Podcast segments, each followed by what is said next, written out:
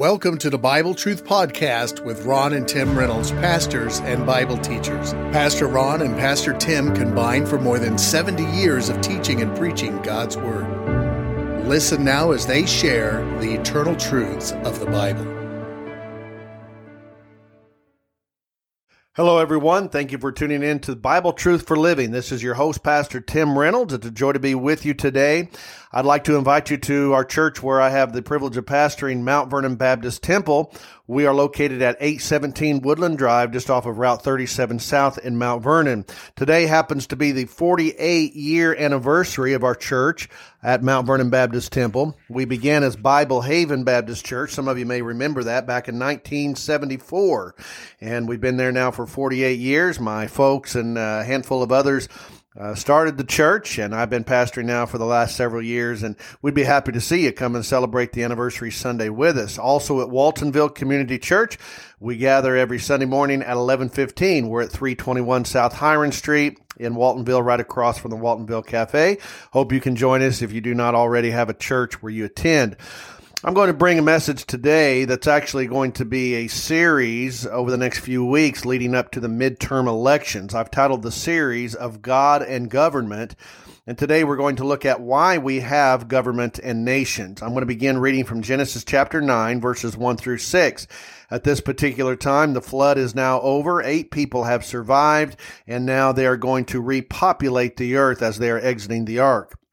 And the Bible says in Genesis 9 and verse 1, And God blessed Noah and his sons and said unto them, Be fruitful and multiply and replenish the earth. And the fear of you and the dread of you shall be upon every beast of the earth, upon every fowl of the air, upon all that moveth upon the earth, and upon all the fishes of the sea. Into your hand are they delivered. Notice the fear of you and the dread of you. Apparently, pre flood, the animals did not have that fear as they did after the flood. You know, people will say, well, you know, don't be afraid of snakes. They're more scared of you. Well, I'm, I still don't like snakes, but, uh, the reason that animals have a fear of man that is instituted here uh, following the flood. And every moving thing that liveth shall be meat for you, even as the green herb have I given you all things, but flesh with the life thereof, which is the blood thereof, shall you not eat. Also, this is now uh, where God institutes meat is permitted to eat by humans following the flood. Up until that time, it was of the herb bearing seed that was given in Genesis chapter 2.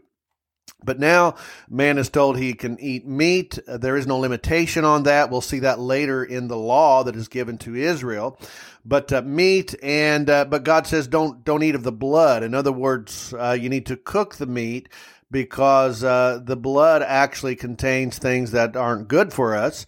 And uh, at this point, God just says, don't do that because that's what life is in. Life is in the blood. But here's what I really want to focus on verses 5 and 6. And surely your blood of your lives will I require. At the hand of every beast will I require it, and at the hand of man, at the hand of every man's brother will I require the life of man. Whoso sheddeth man's blood, by man shall his blood be shed for in the image of God made he man. You know, as we head toward next month's midterm elections, we are increasingly saturated with political commentary. You have all the pundits on the news and uh, political commercialism, all the signs that are out. And once again, we have candidates promising to fix all the problems of society. Sometimes uh, it seems as though the uh, the politicians create more problems than they solve. Uh, that's not always the case, but uh, you know we always hear every couple of years when the election comes around how that uh, the problems will be solved if you elect you know any certain person into office. Now, some people say we should not talk about political issues in the church at all; just stick with the Bible. I agree with that to the extent of promoting certain parties and politicians and and knocking down others. That's not wise to do, and it's not scriptural. However, the Bible is packed full of political concerns. You have issues regarding laws and ordinances, kingdoms and judges and kings and queens and taxes and social issues and economic issues, and you could go on and on and on. You see, the failure to properly connect God's relationship to human government has left mankind without the necessary knowledge to govern society. So then that is left up to the politicians and the political parties to set the ground rules for governance. And we see where that is taking us today. So we're going to lay the groundwork in this series and we're going to look at why we have government and nations. Let's begin, first of all, with the founding of human government. Now, before the flood, there was no human government that was established. There were no laws, there was no leadership. In fact, man was sort of left to just govern himself, and that never turns out good. You leave a handful of kids or teenagers in a room without any leadership or any guidance and uh, just see what you get. Well, the same thing happened uh, pre flood. Now, there were approximately 1,500 years between creation and the flood. So, all of this time, man is governing himself and is just getting worse and worse. In fact, uh, we read in Genesis chapter 6 and verse 5 And God saw that the wickedness of man was great in the earth, and that every imagination of the thoughts of his heart was only evil continually. You see, man doesn't tend to get better and be- uh, more uh, well behaved. Man gets worse in his actions. Every imagination, about the time you think that uh, you've seen the worst, something else would happen. And we see that same thing even uh, in our society today when we have human government. But following the flood, as we look at Genesis chapter 9, God establishes human government. One of the things he does is he institutes the death penalty for murder. Notice there I read in Genesis 9 and verse 6 Whoso sheddeth man's blood kills somebody.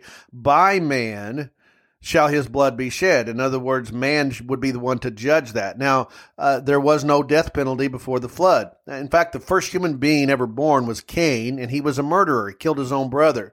But remember, Cain was not put to death. God, in fact, put a mark upon him uh, so that he would uh, be recognized and not touched.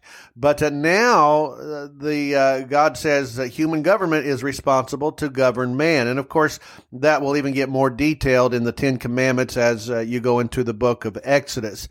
But here you have a human government starting, and before long, societal leadership begins to form. Uh, Noah's grandson Nimrod was the first great human leader in human government. He set out to establish laws and rules and regulations for the society to follow. But what he was doing was actually forming the first one world government against uh, what God wanted man to do. Nimrod was a, a picture of the Antichrist. He, he wanted man to replace God. And we see that with the story of the Tower of Babel in Genesis chapter 11. Verse 1 says, And the whole earth was of one language and of one speech.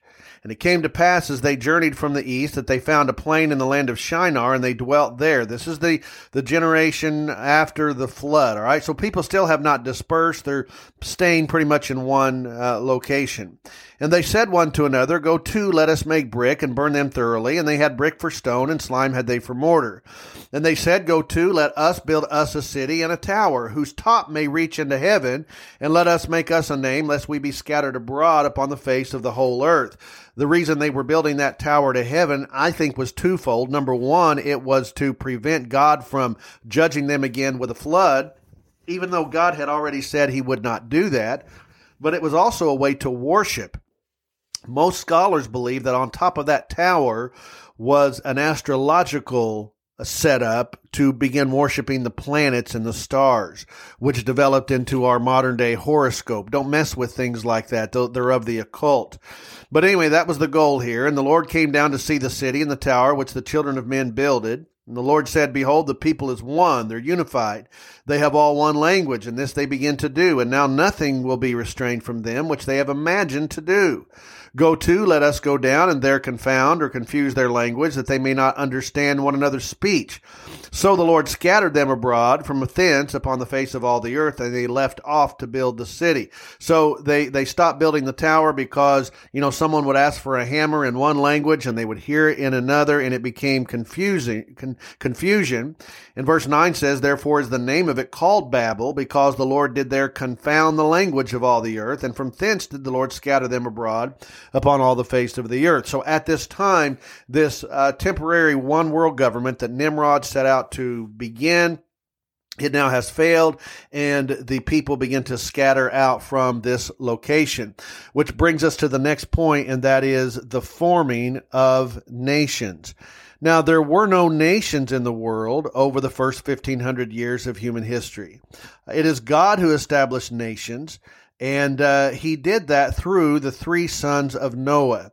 Now, uh, I'm going to go through this rather quickly. In Genesis chapter 10, you have what we call the table of nations. And the first son that is mentioned is Japheth. And it says in chapter 10 and verse 5, it was by Japheth that the isles of the Gentiles were divided in their lands, everyone after his tongue, after their families, in their nations. This would be the European nations that would descend from Noah's son Japheth.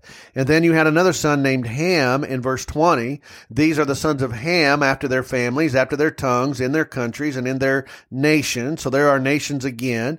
These would be the Asian and African nations that descended from Ham. And then the other son is named Shem, and in verse 31, the Bible says these are the sons of Shem after their families, after their tongues, in their lands, after their nations. From Shem would come the Middle Eastern nations uh, that would be eventually the offspring of Abraham. All right, Shem, and from that word we get the Semites. Now, verse 32 says, These are the families of the sons of Noah after their generations in their nations. And by these were the nations divided in the earth after the flood. Notice the repeated word nations. The Bible does not say anything about races. Races are actually a human concept. The Bible does not teach anything about races. In fact, the Bible says there's only one race, and that is the human race. In the book of Acts, we read that, that, that we are all of one blood. So, you know, just a little bit of, of uh, melanin in the skin is the only thing that differentiates our skin color. And there are no races uh, in the Bible, right? It's nations that were divided after the flood. So these nations come from the sons of Noah. Now, uh, when you have nations, you have to have borders, all right? God approves of nations and borders. You can't have a nation if you don't have a border. Uh, God talks about borders uh, over 50 times in the Bible. Now, the reason I tell you that is because that's one of the political hot buttons today. What is really behind the border issue is globalism, all right? The globalist, and when I say globalist, there's a lot of people in high places and politically and, and, uh, elites in the fi- uh, financial sector that want to see us become a one world, uh, system uh, like it was uh, at at the time of Nimrod at the Tower of Babel. All right, one government, one currency, and it will go to that uh, in the tribulation period. The Bible speaks of that. But uh, what I'm telling you is that the reason we have that issue is the globalists want no borders and would actually prefer us to be global citizens rather than citizens of nations. But the Bible teaches nations and teaches borders. Now here's the third thing that I want to share with you, and that is that God has a favorite nation, all right, the favoring of one nation in particular, and that is found in Genesis chapter 12, verses 1 through 3. The Bible says, Now the Lord had said unto Abram, Get thee out of thy country and from thy kindred and from thy father's house unto a land that I will show thee. All right, so a particular land. And I will make of thee a great nation and I will bless thee and make thy name great, and thou shalt be a blessing. And I will bless them that bless thee, and curse him that curseth thee. And in thee shall all families of the earth be blessed. Now, what I just read to you is known as the Abrahamic covenant. God tells Abram, I'm going to make a great nation out of you. I'm going to bless you. Uh, all nations that bless you will be blessed. If they curse you, they will be cursed. And in thee shall all families be blessed, which is a reference to the Messiah that would come through the line of Abram. But you have a, the Abrahamic covenant. Now, uh, again, just a little bit of Bible history. Abraham would have a son named Isaac.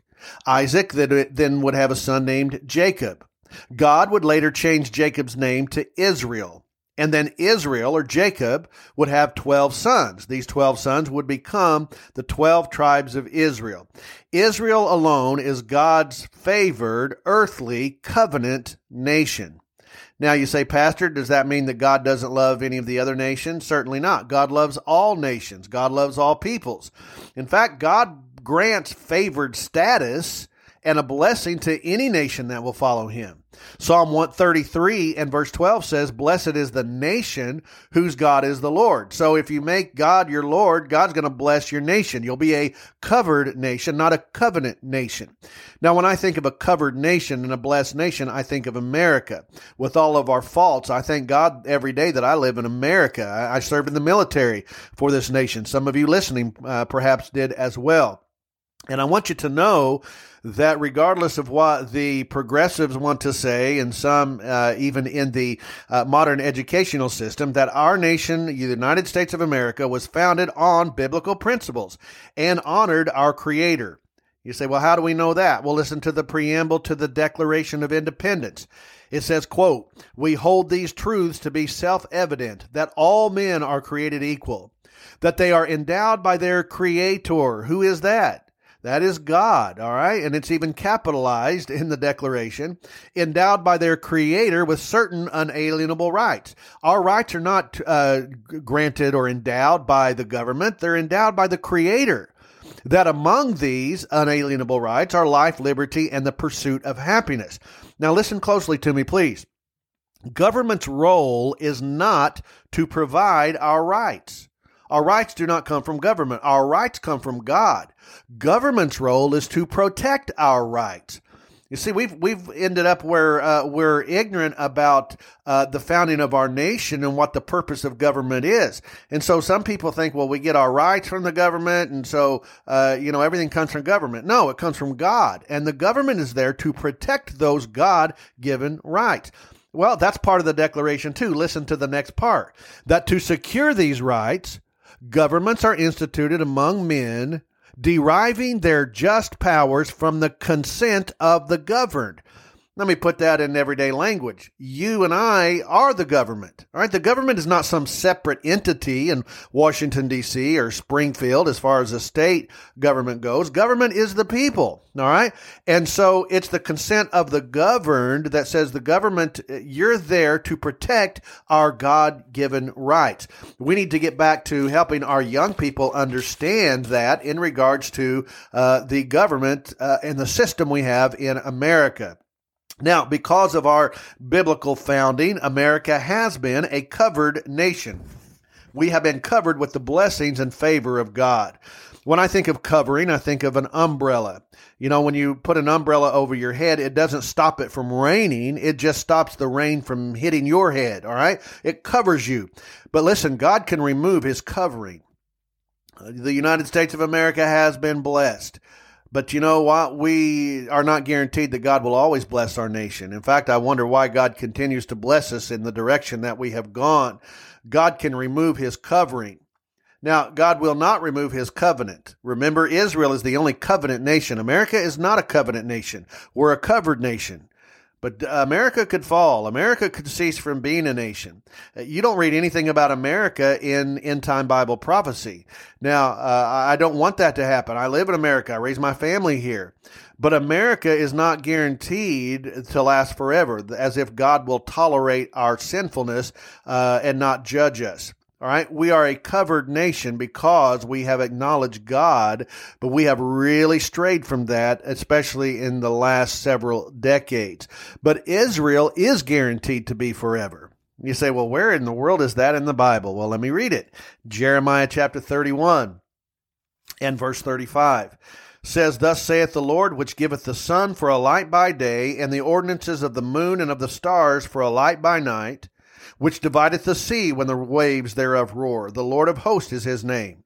If those ordinances depart from before me, in other words, if the sun doesn't rise, if the moon disappears, the stars disappear, the, the sea, the waves quit rolling, if those things depart, then the seed of Israel also shall cease from being a nation before me forever. So as sure as the sun rises in the east, Israel will be a nation according to the word of God. Thus saith the Lord, if heaven above can be measured, if you think you can measure the entire universe, and that uh, has not been done yet, and then I don't believe will be done, and the foundation of the earth searched out beneath. You know, we don't even know half of what there is to know, even about our own planet in regards to the oceans and and uh, the inner workings of our own planet, let alone outer space.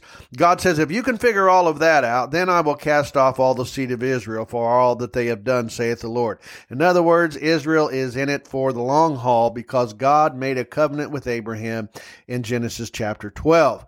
Now, let me give you this last point, and I, and I really want you to get this one, and that is the filling of another nation. Now, the nation of Israel is God's favored earthly nation. They don't always act like it. They don't make decisions that are for God. The majority of people in Israel either do not believe in God or they uh, do not recognize Jesus Christ as their Messiah. All right. So that doesn't mean that they are perfect in their behavior, but yet God still says, You're my earthly people, and He's going to give them what He has promised. The church has not replaced Israel, but God is in the process of building and filling a spiritual nation. So Israel is God's favored physical nation, earthly nation, but there's another spiritual nation that God is in the process of filling. He is filling it up with people all around the globe. You say, Preacher, what nation is that? Well, listen to it from 1 Peter chapter 2, verses 9 and 10. The apostle Peter writes, But you are a chosen generation, a royal priesthood, a holy nation Beloved, when you receive Jesus Christ as your Savior, you do not surrender your American citizenship if you're an American, all right? You're still an American citizen. But you now gain heavenly citizenship and you become the citizen of a holy nation. So you have what you might think of as a dual citizenship. Now, before you were saved, you're just an American citizen or whatever nation you're from. Once you're saved, though, you have an earthly nation that you're a part of, and you are now part of a spiritual nation, a holy nation. Peter goes on to say, a peculiar people. Well, I've been in church long enough to know that's the truth, isn't it? You know, some of us are peculiar, but to the world we are. We're peculiar. That you should show forth the praises of him who hath called you out of darkness into his marvelous light which in time past were not a people. You were not part of this holy nation, but are now the people of God, which had not obtained mercy, but now have obtained mercy. You see, you are now part of a new nation, a holy nation, a spiritual nation. There are no holy nations on planet Earth. America is not a holy nation. Neither is China, neither is uh, France or any other nation you might think of but there's a holy nation that God is filling with believers. All right. Now, Lee Greenwood uh, wrote and sang a song, I think back in the 80s is when uh, he wrote this, and it's been a popular song ever since. And that is, I'm proud to be an American. You probably have sang it or heard it before. I enjoy that song and, and, uh, and I like that song. But you know, more than being proud to be an American, I'm privileged to be a citizen of God's holy nation. My American citizenship will end with my death, but my spiritual citizenship is eternal. Now, here's my question for you Are you part of that holy nation? You don't do that by, by, becoming holy. All right. The only way we are holy, by the way, is through the righteousness of Christ. He gets our sin. We get his righteousness. But if that has never occurred for you, you're not part of that holy nation. You say, Pastor, how do I become a citizen of this holy nation you're talking about? Well, you need to know number one, that God loves you. He wants you to be a part of that holy nation. Number two, you must realize that you're a sinner. The Bible says all have sinned and come short of the glory of God. Number three, you must believe that Jesus Christ died and rose again for your sins. He is the only way to heaven. He's not one of the ways. He's the only way. You must believe that. And then you must simply ask Jesus to save you and take a moment and pray. You don't have to be in church. You can do this anywhere. You can do this right now listening to this program. It's not the words, it's meaning it with your heart that saves you. When you pray something like this, Lord Jesus, I know that you love me and I know that I'm a sinner and my sins have separated me from your holiness. But God, I believe that Jesus Christ died and rose again for me, and I repent of my sin, and I receive Jesus Christ as my Savior and my only way to heaven. Thank you, Jesus, for saving me. Amen. When you do that, you are born again. You now have every right that comes to being a part of the citizenship of a holy nation. The Bible speaks of an inheritance that is reserved in heaven that fades not away. You get all that good stuff. We are joint heirs with Christ because of our citizenship in heaven. Thank God for that. And if you've never been saved, take care of that. And if you've been saved after hearing this message today, write to us. Let us know, hey, Pastor Tim, I got saved listening to the podcast or to the radio program, and I'd like to uh, rejoice with you. That'd be wonderful to know. So listen, we're going to see governments come and governments go. Government is doomed to fail that is led by man. Now, one day, Jesus Christ will return and he will have a perfect government, but we'll not we'll not have it from the Democrats or the Republicans or the independents until Christ come. That doesn't mean we're not to voice our opinion, we're to get out and vote. I'll talk about those things at another time. But right now, just please understand that our citizenship is in heaven, and that's the most important citizenship for you to have. Thank you again for listening to the uh, Bible Truth broadcast, and don't forget we have this available on podcast. We have many messages and teachings that are available on the Bible Truth podcast. If you have a favorite podcast store, you can go and search Bible Truth podcast with Tim Reynolds, and you'll find all of those messages on there that you can listen to at your convenience. All right, and we appreciate the uh, the listening and the support. Thank you so much for being with us today. I look forward to being with you again next time. Until then, this is Pastor Tim Reynolds saying, May God bless you, is my prayer. You've been listening to the Bible Truth Podcast with your host pastors, Tim and Ron Reynolds. They can be contacted on the Mount Vernon Baptist Temple Facebook page, or you may send Pastor Tim an email to timrey1